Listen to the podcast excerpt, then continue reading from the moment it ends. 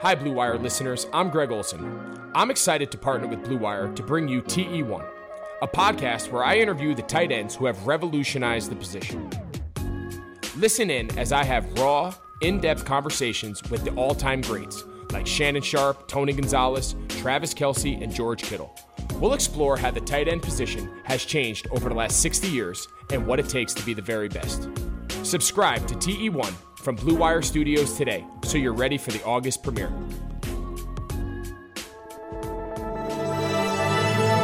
Blue Wire. With the first pick in the 2009 NFL Draft, the Detroit Lions select Matthew Stafford, quarterback. Stafford, step it up, throwing left side, watch Calvin, end zone, got him! Oh, baby, that was a rocket! And it's picked off, intercepted by Darius Slay. No one will catch him. Touchdown, Lions.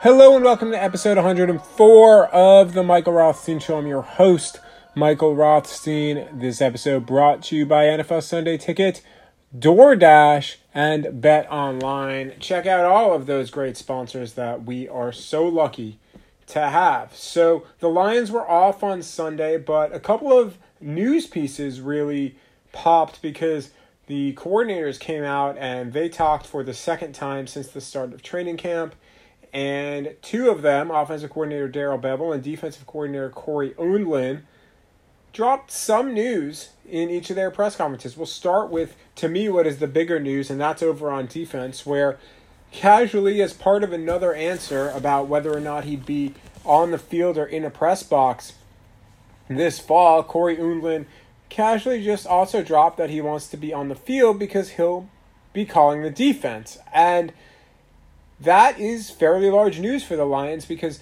the big question when since Undlin's hiring in January has been whether or not Matt Patricia would call the defense or it would be Undlin. Paul Pasqualoni called the defense a little bit, and then about mid-season last year there was speculation that was never really confirmed by anybody, although it was pretty obvious that Matt Patricia took over a large majority, at least, of the play calling of the defense a year ago. And considering how big of a year this is for Matt Patricia and for Bob Quinn, it would seem like Matt Patricia would have been the guy calling the defense, especially since Cory Undlin hasn't done this on the NFL level before. Turns out Cory Undlin's going to at least, very least, be heavily heavily involved in this. I, I still think that the way Undlin dropped it leaves a little bit of wiggle room for Patricia to still be calling some of the plays and Undlin being just heavily involved in all of that.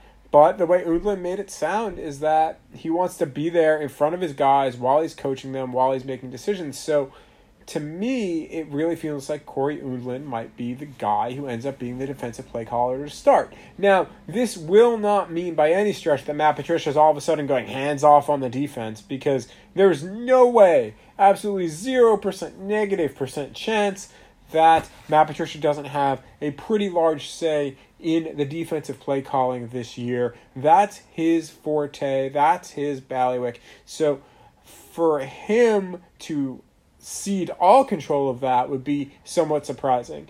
I'm still a little bit surprised that Undlin is going to be handling this from the start. Like I said, I think there'll be a little bit of wiggle room what that actually means, but it could mean you see more aggressive defense, maybe a little bit of different wrinkles and different scheme fits than what we've seen the last couple of years under Matt Patricia as Cory Undlin maybe puts more of his stamp and his decision making on the defense. Offensively, nothing big scheme wise, but more about a single player in that don't expect a lot, and we'll get into this a little bit more when we talk about my practice observations from really all of training camp and some of my thoughts after the break. But when it comes to DeAndre Swift, if you're counting on him to be heavily, heavily, heavily involved in the offense early on, at this point, I, I would not necessarily count on that. And that's in large part because he's been injured. And to really grasp things within the offense.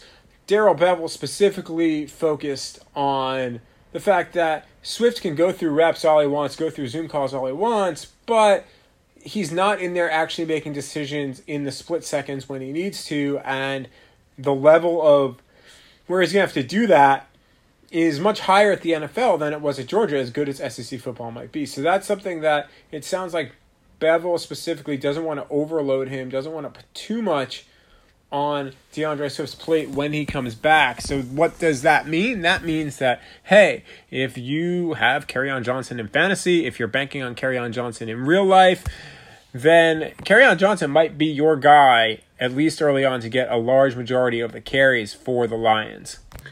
Bevell specifically said that it's not ideal what's going on with DeAndre Swift right now. They have to be careful not to overload him when he does get back on the field.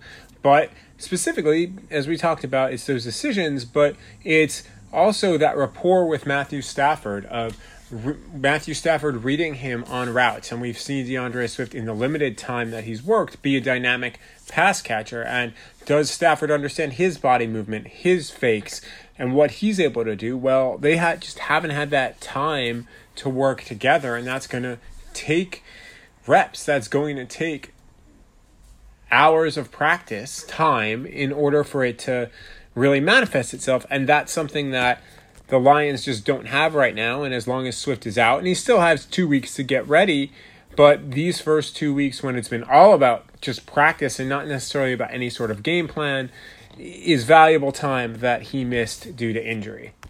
And put it this way, too, Bevell ended that quote about Swift by saying that every, and I quote, every day that he's missed, we're not comfortable. And to me, that signals that they are going ahead and planning as if Kerryon Johnson will be their main guy to start the season. And that's not a bad thing for the Lions by any stretch of the imagination. When Kerryon Johnson has been healthy, he's been a good runner. He's had 100 yard games before. He's shown explosiveness. He's shown really good vision. He's shown he can catch the ball out of the backfield. The biggest knock on Kerryon Johnson has been his durability, and as long as he is on the field, the Lions know what they're getting. And Ty Johnson has had a pretty good camp. Jason Huntley has shown flashes of being a capable pass catcher and a little bit even of being a runner. Bo Scarborough has not practiced much at all because he's been injured as well, and it'll be interesting to see how the Lions handle him. Period. Whether they keep him on the roster or decide to move on from him. They did sign Jonathan Williams, and Jonathan Williams looked really good to start when he got to camp, but hasn't been quite as impressive over the last week that we got to watch. I'll have more on this situation later on this week when I give an official 53 man roster projection or what will be a 54 man roster projection because Jayron Kearse will start the season suspended. But right now, it looks like Johnson is going to be that first back. And it could be for a while because don't forget as well matt patricia likes generally to work his backs in to get them acclimated try to keep them fresh. And that combined with DeAndre Swift not necessarily having the preparation that the Lions would like because he's been hurt, really, if you read the tea leaves, it does lead to Kerryon Johnson maybe being the lead back for the Lions, at least to start 2020. We'll be back right after this break with some overall thoughts on what I watched from two weeks at Lions training camp and then set up the week ahead in the world of the Lions. You've counted on restaurants. Now they're counting on you. And while their dining rooms may be closed, they're still open for delivery with DoorDash. DoorDash is the app that brings you the food you're craving right to your door. Ordering is easy. Open the DoorDash app, choose what you want to eat, and your food will be left safely outside your door with the new contactless delivery drop off setting. Choose from your favorite national restaurants like Chipotle, Wendy's, and even the Cheesecake Factory. Many of your favorite local restaurants are still open for delivery too. Just open the DoorDash app, select your favorite local spot, and your food is on its way. Right now, our listeners can get $5 off and $0 in delivery fees on their first order of $15 or more when you download the DoorDash app and enter code BLUEWIRE. That's $5 off and zero delivery fees on your first order when you download the DoorDash app in the App Store and enter code BLUEWIRE. Don't forget, that's code BLUEWIRE for $5 off your first order with DoorDash. And Sunday, Sunday, Sundays are coming back to the NFL. NFL season, by the way, less than two weeks away. And with NFL Sunday NFLSundayTicket.tv, you can stream every live out of market NFL game every Sunday afternoon on your favorite devices. Plus, Red Zone and DirecTV Fantasy Zone channels never miss your favorite teams and favorite players. No matter where you live, NFL Sunday NFLSundayTicket.tv is your key to the most glorious Sundays ever. Use the promo code BlueWire at checkout to get 15% off your subscription. Visit NFLSundayTicket.tv and use the promo code BLUEWIRE. Now, back to our show.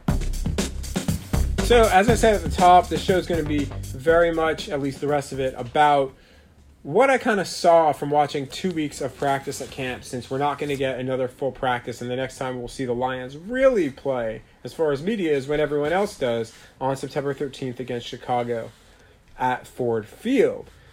And I want to start with the quarterback because that was one of our biggest questions heading in to training camp was how Matthew Stafford looked. And I'll tell you, Matthew Stafford looks great.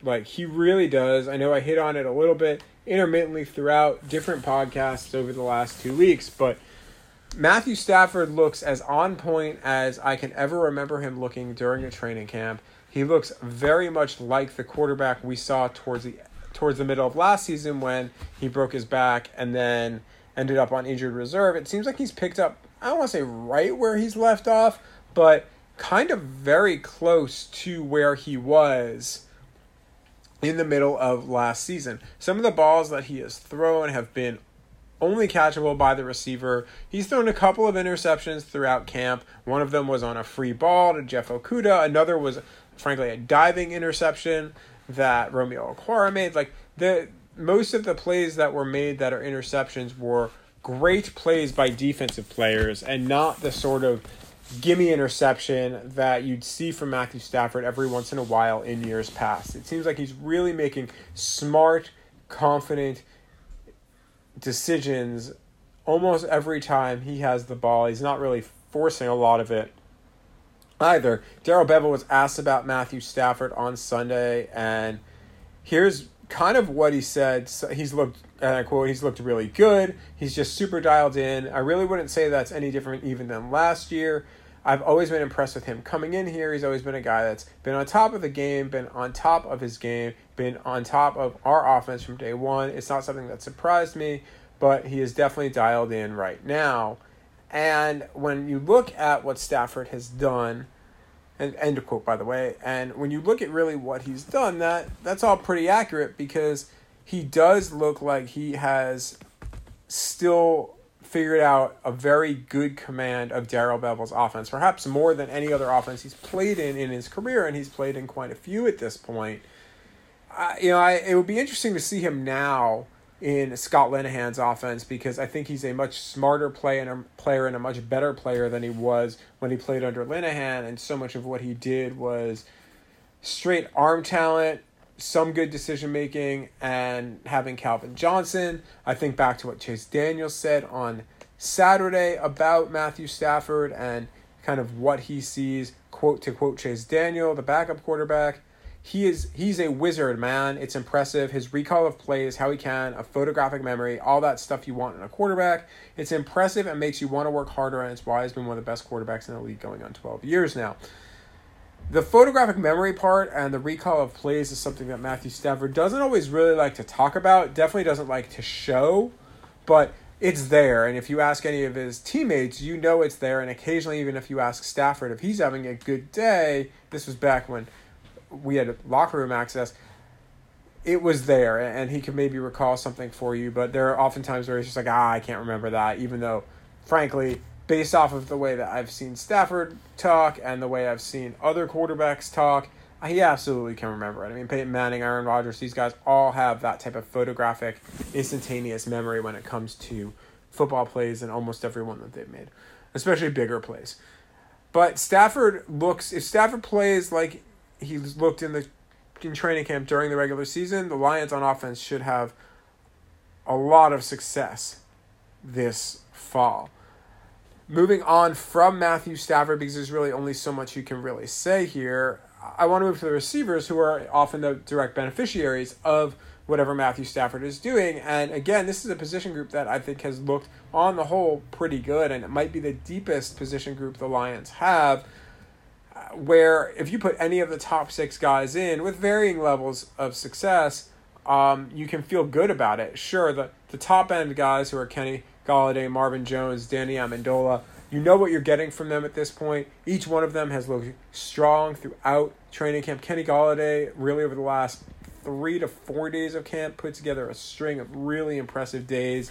Marvin Jones kind of just continues to do what he does, which is make the occasional highlight reel play, but otherwise just very quietly, very uh, succinctly, just is a good receiver who Matthew Stafford has a ton of comfort with. Danny Amendola, again, you know what you're getting from him. It's a high effort situation from him every single time, and he's diving out to make plays, and he's going to be still a reliable slot option. It's the backups where the Lions maybe have a little bit more surprise depth than what you would think. And Marvin Hall has been one of the most improved players, I think, from last season to this season. His route tree has grown exponentially. A year ago, it was really only, hey, run a go route, and that was about it. And occasionally he'd try to run another route, and it wouldn't particularly go all that well.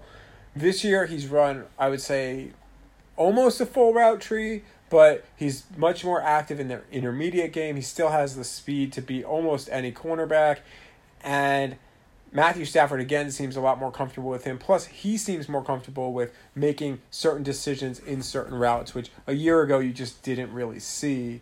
Quintez Cephus is a rookie. I don't know how much the Lions are going to really count on him throughout the year, but he has good hands. His body is really strong. He can win one on one battles in the air and win contested catches, similar to Kenny Golladay and Marvin Jones, but he's a little bit different. He doesn't quite have the speed that those two guys have, although Cephus said, insisted that he can run, and he was still disappointed with his 40 time from the, from the combine, and that you know, you shouldn't judge his speed based off of his 40 time, but he gets separation that you wouldn't necessarily think he can get, and he does it with superior route running that's kind of come from an early age with him. And again, I don't think the Lions are hoping to be in a position where they need to use him all that much this fall because that would likely mean an injury to one of their two top outside receivers in Golladay or Jones. But he's a guy that can come in and spell one of those two guys for a play, a series, and you'll have a drop off, but the drop off won't be as significant as, say, it was last year or in prior years when you got into more of the depth receivers, especially when you got to maybe receiver five, which is what Cephus will likely be as the four kind of top guys seem to be slotted in and the three starters in Marvin Hall. Then there is Jamal Agnew, and Jamal Agnew has been revelatory in making this position switch from cornerback to receiver. Didn't know how it was going to go. Early on, before camp, I thought he was a bubble player at best. I thought it would his spot on the roster would largely depend on what he did in the return game, and he's done well there and is likely to be the team's starting kick and punt returner. But what he has done as a receiver over the two weeks is every day he looks like he adds a little bit more. He's obviously going to be good on deep routes because he knows how to track balls from doing kick returns and punt returns. He has the speed that no one can question, and it was just a matter of getting off the line and getting past the defensive back but he's added a lot of short routes and intermediate routes. I think of a play he made in Saturday's scrimmage where he kind of ran a Z cut and ended up catching the ball, sliding to the ground in the end zone. But even moreover than that, almost every day during practice, I wrote down one or two times where he won an intermediate route or he won in two on two individuals with cornerbacks or two on three individuals with cornerbacks and a safety. He would actually win a slant route and end up in the end zone. So Jamal Agnew's shown a much larger breadth of route running than one would think for a guy who's just made this conversion over. That is a good sign for the Lions when I look at their receivers. Other one other pass catcher I think of note is TJ Hockenson. Last time anyone saw him, he was going off the field with an ankle injury that ended his season on Thanksgiving. But the way he looks right now in training camp, it looks like he could have a breakout 2020. He looks more confident. He looks stronger. And he still has the same red zone presence, the same ability to catch the ball at any depth of field. And he's still improving as a blocker, but the Lions liked his blocking coming out of Iowa. So he's only getting better there. But Hockenson's starting to look more and more like a complete tight end and will be a guy who's going to be a real big mismatch problem, I think, for a lot of safeties and linebackers in the league, depending on who a different defense wants to put on him. And I think that could really force what the Lions want to do with him offensively in a given game, whether they want to run more deep routes or maybe run more shallow routes and like let him win off of the line of scrimmage because he does have that strength and that size. He's a guy that I think if you look at this offense as a whole, if you're looking for a breakout candidate on the offense, because let's face it, Matthew Stafford, Kenny Golladay, and you could argue even Marvin Jones have already had those types of seasons. TJ Hockenson to me is the guy who could do that. It wouldn't shock me if he got up in the 700 you know 600 to 700 yard range with maybe a handful of touchdowns this year. And I think that would be a really good step up from where he was last year and even more so it would show i think consistency getting to maybe year three or year four where he becomes a thousand yard receiver and maybe one of the tight end top tight ends in the game i think he has that type of potential and he just looks more comfortable overall on the field, which likely comes from being in his second year versus being a rookie. And I think there's not as much pressure on him as there was last year when he came in as a top 10 pick. He knows more what to expect now. And I, I think that part of it, too, is that he understands what is being asked of him more so than maybe a year ago when he was trying to just learn everything. Uh, one thing I want to talk about is rookies. And I think when you look at this rookie class, what you're going to maybe see early on is going to probably frustrate some fans, I think, based off of what I've seen in training camp. I don't anticipate DeAndre Swift, and we talked about that, that a little bit before the break, or Jeff Okudah being standout, like shock the world rookies early on for a multitude of reasons. Swift, we talked about the injury situation. Okudah, he's still a young corner, man. He's still a rookie corner, and that's going to take time to really learn that. Cory Undlin talked a little bit about that today, and this is what he said about Jeff Okudah. Quote, I would say steady progress. I think even for me, no OTAs. I mean, he's a rookie and he missed a couple practices there early in camp. I mean, he's really been great on the grass seven times. He's really been on the grass seven times. So for me, for myself, I've got to keep the perspective to where it should be, and that without OTAs. I know you can meet him on Zooms, and we spend all that time on Zoom calls in the spring. It's not the same. I mean, when it starts and it's live and people are running around, there's an adjustment that's got to take place. Not to mention running around with the wideouts that we have on offense. But at the end of the day, after seven practices for him, maybe eight, I can't really remember, he is on a steady incline, which is all we can ask. End quote. So that should tell you, I think, a little bit right there, especially when you combine with what Undlin said about Amani Oruwariye, which is that he's looking like a seasoned veteran, that Jeff Okudah might not start week one for the Lions. And I've been talking about this for a while. I've been going back and forth over the last couple weeks. But if you remember for training camp, I said don't be shocked if Amani Oruwariye at least gets reps, if not starts in week one against the Bears. And that was in part because if you don't need to rush Jeff Okudah on the field, then don't rush Jeff Okudah on the field in a starting heavy workload role. Let him work his way in. He's going to figure it out. He's going to find it. He's a smart enough player, and you're already seeing flashes from him on a day to day basis of what he can be, and that is a very high level cornerback. But there's no need to throw him out there in a situation where his confidence could get hurt severely if you don't have to, and that's where I think the Lions might be right now is as they're working him along. And you don't want to damage his confidence. You want to put him in positions where it will build his confidence. So what does that mean? Does that mean a series here, a series there early on? Does that mean rotating with Oruwariye? Does that mean more situational positions for Okudah? Yeah, I think it means all of the three. I don't think he'll be out there right away against the Bears playing every snap. I think A, Oruwariye has earned the chance to get some reps by the way he has played in camp opposite Desmond Trufant.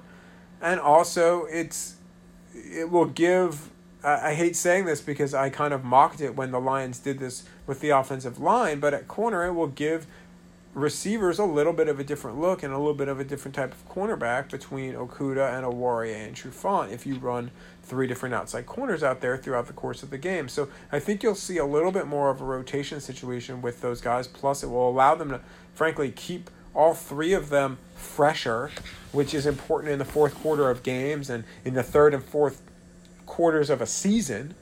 So right now to start the year, don't be surprised if you see Amani Oruwariye over Jeff Okudah, and if Okudah only gets say, you know, a third to a half of the reps early on in the season. It's it's kind of part of the slow build, slow process, and also the fact that the Lions have, I think, a pretty good cornerback in Oruwariye, and they paid Trufant a lot of money, and they didn't pay him the money to sit on the bench. That you can now have the luxury of maybe letting Okudah learn and pick up the speed at a slower pace versus throwing him out there and saying you need to play 70 snaps today. Uh, good luck, Rook.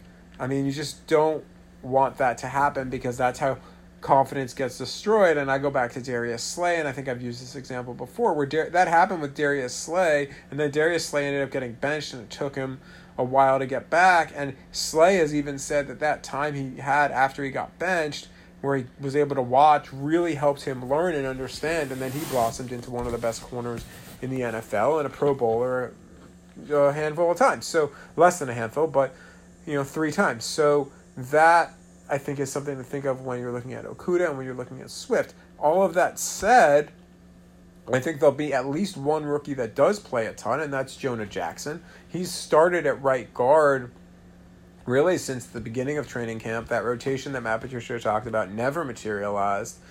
And he's held his own. I think he's looked good in almost every practice. He clearly has a decent rapport with Frank Ragnow at the center, which is important when you're trying talking about opening up run lanes. And he hasn't looked overwhelmed by what's been going on in front of him. And we're going to get to that in a second because I think that's one of the major concerns that I have coming out of training camp. But Jonah Jackson's been largely a positive going against the Lions' defensive line, which again is something that might be a little bit suspect when it's all said and done. Another rookie that I think is worth paying a little bit of attention to is Jason Huntley. I don't even know if it's a lock that Huntley's on the roster. I, I anticipate he will be. You know, we've already talked about Cephus and we've talked about Swift and Okudah and Jackson. Uh, but Huntley might end up having a role early on, especially if Swift and Scarborough can't get healthy, because I think at that point, Huntley, even though he, pass protection is a bit of a struggle, he's a dynamic route runner. You can kind of use him in a J.D. McKissic gadget type role. So the Lions already have that type of fill for him, whether it's him or Jamal Agnew, and you can envision a spot for him where it would make sense. And I think at times, especially in the scrimmage, but also a few other days, moreover in the other days in individuals that during the scrimmage you could tell he maybe had some more power in his runs than you initially thought or I initially thought at least but when I look at him as a pass catcher you saw it every day how skilled he is there and how easy it is for him to get separation the other rookie to mention I think is Julian Okwara because Julian Okwara might end up playing quite a bit for the Lions early on he can play with his hand down. He can play with standing up as kind of a rush linebacker a little bit. And yeah, I think he's a guy that's going to see a good amount of work early. He's shown, I think, good burst, and you can tell he's still learning. He's still trying to figure it out. But that if and when he gets there, he's going to be a really good player. He's shown flashes of that. Not as much during individual drills, but more during team drills where it looks like he's able to you know, use some moves and start to build some counter moves to get past the Lions' offensive linemen. Uh, more so when he's going against Vaitai than when he would ever be lined up against Taylor Decker. But that's part of his maturation and growth process because he is again just a rookie, but you can see the flashes there as well. I think the Lions, when I look at their draft, those top four picks could end up being cornerstones for this franchise for the next few years if everything pans out. And I don't know if there is that question mark in the top four picks like there has been in years past with some of Bob Quinn's drafts, most notably Teez Tabor uh, a few years ago, as he's not even on the team anymore. But when I look at this class and what they've done so far on the field, I think that there's a lot of potential in those first four picks to have four high, you know, at least above average NFL starters at some point here down the road, if not better than that, with those rookies. like I said, we get to some other stuff as well, and that defensive line remains my biggest concern. Trey Flowers is going to be what he's going to be. Everybody knows what he is at this point. But beyond that, I just don't know what they have. I've liked what I've seen out of Romeo Okwara. It seems like he's getting in the backfield a little bit. He has the athleticism that's never been a question for him. Julian Okwara, we talked about a little bit. But other than that, I, I just don't know. It's tough to analyze interior defensive linemen during training camp because of the level of hitting that is and is not going on. But I haven't been all that impressed by Nick Williams uh, as a pass rusher, and that's really why he was brought in to be kind of an interior pass pressure guy. Danny Shelton's okay as a run stopper, but I also haven't seen it a ton from him yet. Um, and it, again, I think that's a tough thing to read because of just kind of the situation of practice and not really having live tackling and and that the speed is different in practice than what it'll be on Sundays. So it's been a tough read, but I don't feel great about the interior of the defensive line. Kevin Strong's another guy there that has actually shown potential, and I think he's been the most explosive of the interior defensive linemen the Lions have had during training camp. Uh, Da'Shawn Hand been injured again, not as badly or as long so far, but He's missed the last few days of practice, didn't participate in the scrimmage on Saturday, and you know that's going to be something to kind of watch and see. Then on the end, like we talked about, you've got Flowers, you've got both Okwaras, and then other than that, it's just kind of a little bit suspect again. Austin Bryant's still on pup. There's no indication that he's coming off of that anytime soon, even though he's running off on the side. And at this point, if you're activating him off of pup, you have to wonder what type of role he's really going to have early on in the season because he hasn't played a ton of football in the past two plus years. So it's going to be a rough transition for him whenever that does happen. So to me, I think that that front four specifically, and even maybe that stand up linebacker spot a little bit, whether it's uh, Julian Okwara or Christian Jones, like you you look at that and you say, well, that's maybe an area they can add somebody through a trade or through free agency or through cuts that maybe someone will slip through that they can then add to the team to try at the very least bolster depth, if not maybe search for uh, a talent upgrade somewhere, uh, particularly on the interior of the defensive line. But really, on either spot, it would not shock me. Um, corners, I think, largely have been okay. We talked a little about Oruwariye and about Okudah. Trufant's just been – you know, kind of silently doing his job in coverage, making the occasional pass breakup, trying to, you know, stick with receivers, learn the defense. There's no question that he has the talent, and in some ways, if a corner is not making a ton of plays, that's not the worst thing in the world because it means he's not, he's not maybe getting, you know, beat badly on a bunch of plays either. Safety, we've talked about this. I feel like every day on the podcast, and you know my feelings at this point on Tracy Walker. He should be a starter. He should be playing every down. If there was one question I didn't get into Cory Undlin that I wish I did, it was kind of why they're doing what they're doing with Tracy Walker. Um, Duron Harmon looks like he's pretty good. He fits really well into this defense, and he's shown really good range throughout camp getting from sideline to sideline or middle of the field play, more of a deep center field, to a sideline play. He's had a couple of pass breakups and a couple of interceptions that way. Overall, he's looked incredibly athletic, and it looks like he's a good fit there as their deep safety. So that means they can move Tracy Walker, or in theory, Will Harris, if Will Harris somehow holds on to this job. That it seems like he's been running a lot with the first team, so maybe he does have this job as of now. But whether it's Walker or Harris, that'll allow them to be in the box more and kind of maybe cover more tight ends or cover more running backs. And you know you have Duron Harmon kind of as that backstop, very similar to what Glover Quinn was for the Lions for about a half decade. I'm not saying Duron Harmon is Glover Quinn. I think Glover Quinn was an incredibly, incredibly talented player.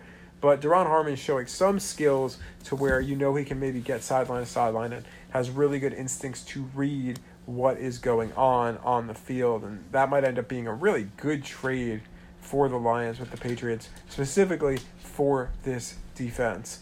The last thing that was kind of an overall impression for me is uh, the punting and long snapping.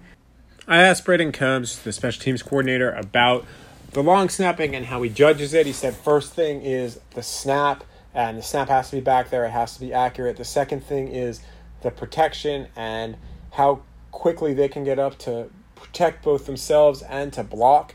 And that's a tough thing because the long snapper ends up being in a vulnerable position with his head down and generally guys potentially rushing right at him the second that he snaps the ball. And those two things are really important when it comes to long snapping.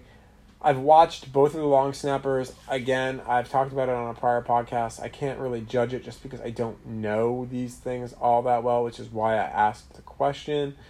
But I, I think I've seen more bad snaps from Muhlbach than I have from Steven Wirtel so far at this camp. That doesn't mean they're going to keep Wirtel and cut Don Muhlbach. I did ask Brayden whether or not they would fight or he would fight to keep two punters or two long snappers with the expanded practice squad. So maybe keep a, sec- a, long, second long snapper or a second punter on the practice squad this year, which usually is not heard of all that much in NFL practice squads. Although the Lions did have a punter on the practice squad last year in Jack Fox, and you know Brayden was like, ah, I'd love to, but I don't make those decisions. Basically saying I don't really know what's going to happen.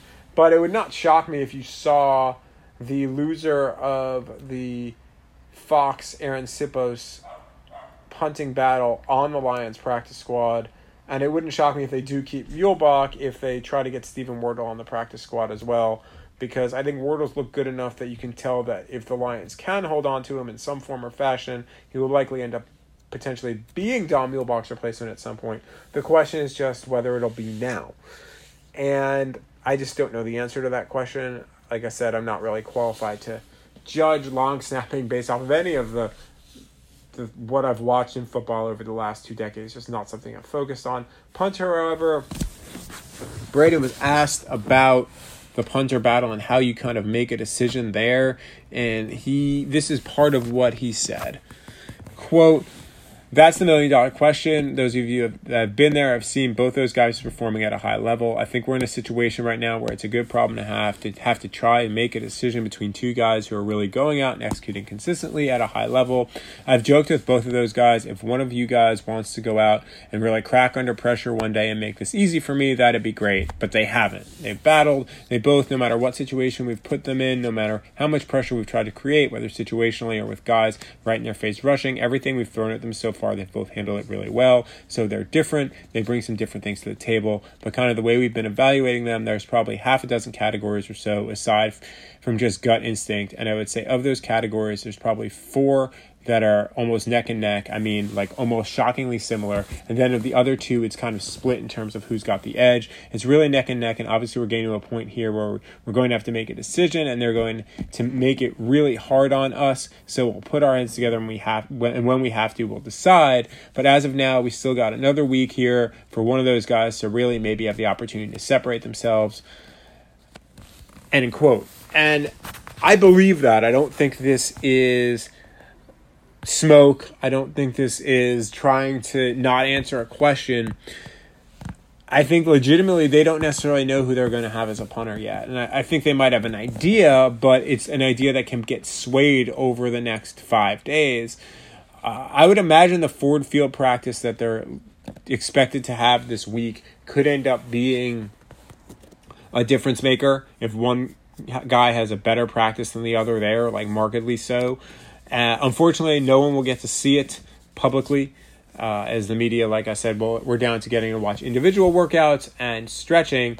So I think it's a complete coin flip at this point, and I've gone one way on my 53 man roster projection. I don't necessarily feel great about that as far as a prediction goes because I think it can go either way. And it would not shock me again if on Saturday one of those guys, either one of those guys ends up winning the job. And it wouldn't shock me if the next uh, the other guy ends up on the practice squad. None, neither one of those things will end up shocking me. But it's going to be something to watch, and I've probably watched more punting in this camp and paid more close attention to punting in this camp than I have ever done in any of my camps prior covering the Lions. Well, that's it for this episode of the podcast. This week, we're going to have a combination of a bunch of things. We're going to have obviously today's episode about camp. We've got at least one, if not two, interviews scheduled and lined up for you.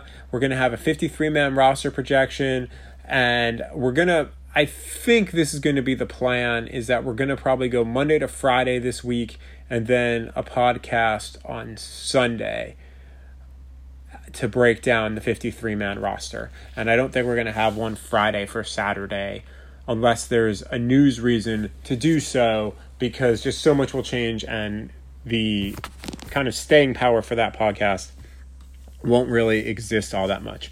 So, like I said, we're going to get back into a little bit of a normal rhythm, and then we'll, I'll explain what we're going to kind of try to do in the regular season towards the end of this coming week. As hey, we're less than two weeks away, y'all.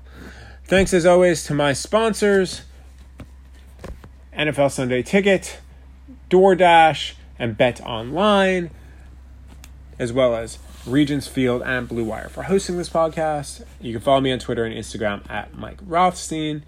And you can follow me on Facebook at Michael Rothstein Journalist. Don't forget to give us a five star review if you're so kind on Apple Podcasts. And you can listen to us wherever your podcast needs take you. And with that, we'll chat with you tomorrow. Did somebody say playoffs? NBA and NHL, they're playing for the gold, and our partners at BetOnline have you covered. Get in on all the action, including a new NBA bracket contest with plenty of chances to win.